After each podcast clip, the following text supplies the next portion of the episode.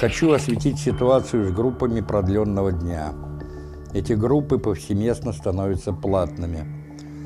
Помимо просто вытягивания денег из родителей, мы, по-видимому, скоро будем вынуждены ходить в рваной одежде, поскольку последние деньги придется тратить на образование детей.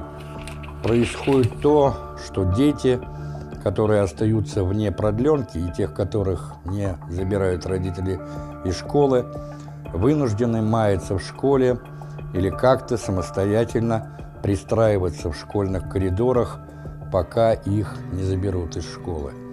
Эти дети не могут выйти на улицу, например, поиграть в футбол со своими одноклассниками, которые находятся на продленке.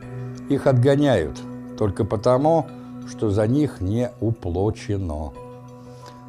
Дети прекрасно понимают, что происходит, и что увольняет хороших педагогов, которые работали с ними в прошлые годы, и что главное не их здоровье, успехи или отдых, а деньги. Они чувствуют себя ущемленными по сравнению с теми, кого забирают на продленку.